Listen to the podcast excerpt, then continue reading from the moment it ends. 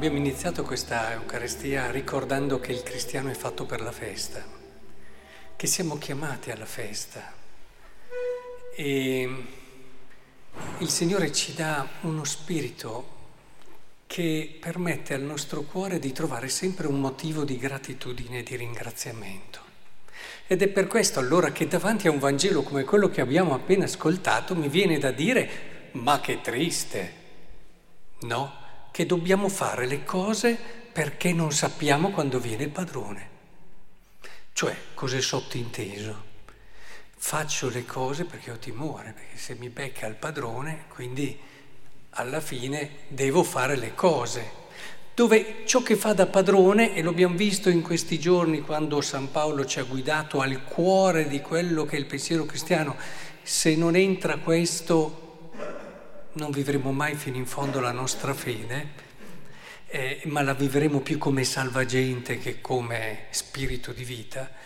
Ecco che, ma pensate, se noi dovessimo vivere quello che viviamo come cristiani mossi più dal timore, perché non si sa mai, perché è meglio essere in grazia di Dio eh, quando arriva il momento giusto, che non guidati dall'amore.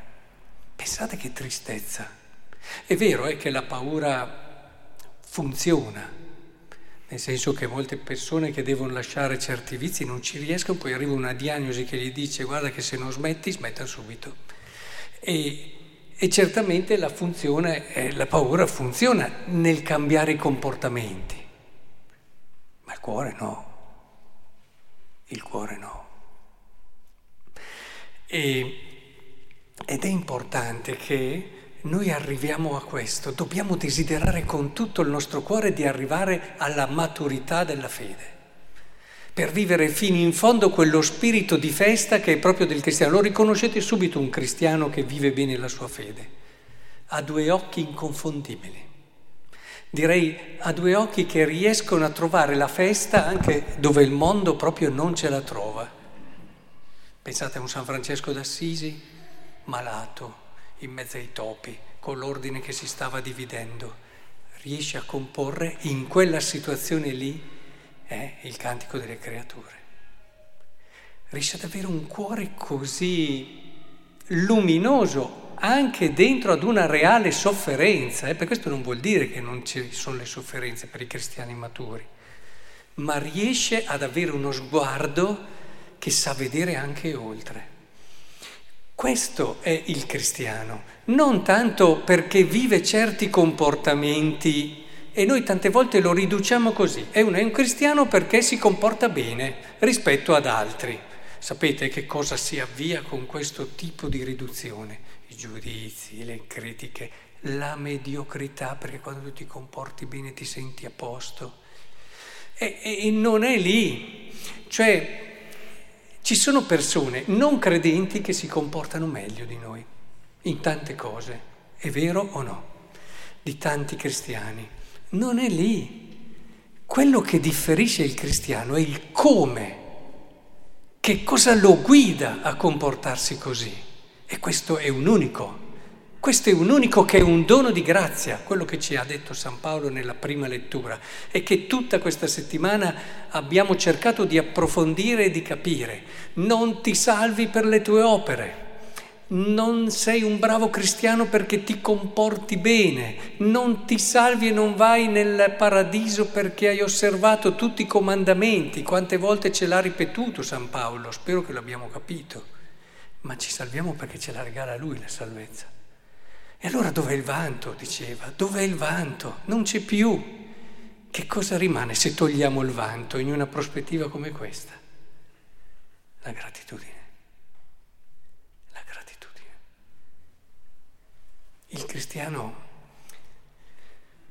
e qui dice una cosa importante oggi, è perché una prospettiva come questa potrebbe dar adito, e lo ha dato ad alcuni, se no non sarebbe intervenuto con questa precisazione San Paolo di dire, beh allora beh, ci salva lui, a lei, divertiamoci, no? anche se non osserviamo i comandamenti, e soprattutto in certe comunità c'erano poi anche tanti altri aspetti, un po' i carismi, un po' gestiti in un certo modo, penso Corinto, eccetera, e lo vedremo anche poi nello sviluppo. Però non è questo, non è che allora perché la salvezza ci è regalata, noi adesso a lei facciamo quello che ci pare. No, e allora dice, ve lo rileggo perché è molto chiaro, eh, San Paolo, qua. Che dunque ci metteremo a peccare perché non siamo sotto la legge, ma sotto la grazia? È assurdo. Quindi possiamo peccare, quindi, visto che ci salva Lui? No, dobbiamo continuare a osservare i comandamenti, a cercare di impegnarci in un certo modo, ma non per sentirci bravi, ma non per salvarci, per arrivare a capire che è Lui che ci salva davvero, per arrivare ad avere un cuore grato. Quindi io, state attenti perché molti cristiani, ahimè, vivono come vivrebbe un pagano, cioè si comportano bene senza questa novità, si comportano bene e si sentono bravi. E questo non è lo spirito cristiano. Ma tu ti comporti bene neanche semplicemente perché è giusto. Abbiamo persone che in nome della giustizia, pur non avendo niente a che fare con la fede, hanno fatto tanto. C'è chi in nome di una giusta causa ha dato anche la vita e non c'era niente a che vedere con la fede nella sua vita. Quindi non è lì il nostro specifico, non solo perché è giusto, non solo perché è moralmente corretto, ma quello che facciamo lo facciamo per scavare nel nostro cuore la gratitudine. Quindi se noi dopo aver servito un povero non ci sentiamo più grati, ma ci sentiamo bravi, siamo fuori strada. Il cristianesimo dopo aver pregato, non dice bene, ho fatto le preghiere, in quel rituale psicologico che lo fa stare bene perché ha fatto quello che doveva. Ce ne sono di rituali nella vita dell'uomo, anche di gente che non ha la fede, che se non fa certe cose prima di andare a letto non dorme bene. Eh? Ci sono persone che vivono le preghiere un po' così. Non è quello. Quello che deve aiutarci a vivere la preghiera è invece capire e comprendere sempre di più quell'amore che Dio ha per me e che mi rende il cuore grato, quell'elezione che mi ha fatto senza che io meritassi nulla e che davvero crea in me uno spazio d'amore infinito. E, e questo è quello che fa la differenza enorme nello, nella vita del cristiano, che lo fa guardare gli altri con l'occhio del pubblicano in fondo alla chiesa e che quindi li guarda con quella mitezza, con quello spirito libero e, e che gli permette di andare a casa giustificato, dice Gesù. Perché quello lì ha capito davvero quanto Dio lo ama, non quello che era lì davanti e gli raccontava tutte le cose belle che aveva fatto, che c'erano, eh? E come se c'erano. Quindi eh, San Paolo dice, no, no, no, non capire male, quello che ti ho appena insegnato, che tu sei salvo per la fede e che la salvezza è un regalo, ti deve non portare a comportarti in modo da infischiartene dei valori, eccetera, ma ti deve far cambiare lo spirito con cui lo vivi. Quando hai il cuore davvero grato, quando ogni cosa tu la vivi perché la tua gratitudine si dilati all'infinito, io credo che nel paradiso ci sarà, tutti dicono c'è l'amore, no? Beh, un po' generico, però ci sarà una gratitudine infinita. Solo così si può resistere in eterno, contenti, che poi è legato all'amore naturalmente. Quindi eh, mi viene da dire, ma che triste sarebbe se noi facessimo le cose perché non si sa mai che dopo il Signore mi punisca, eh? non si sa mai perché dopo non vado in paradiso ma andiamo allo spirito vero.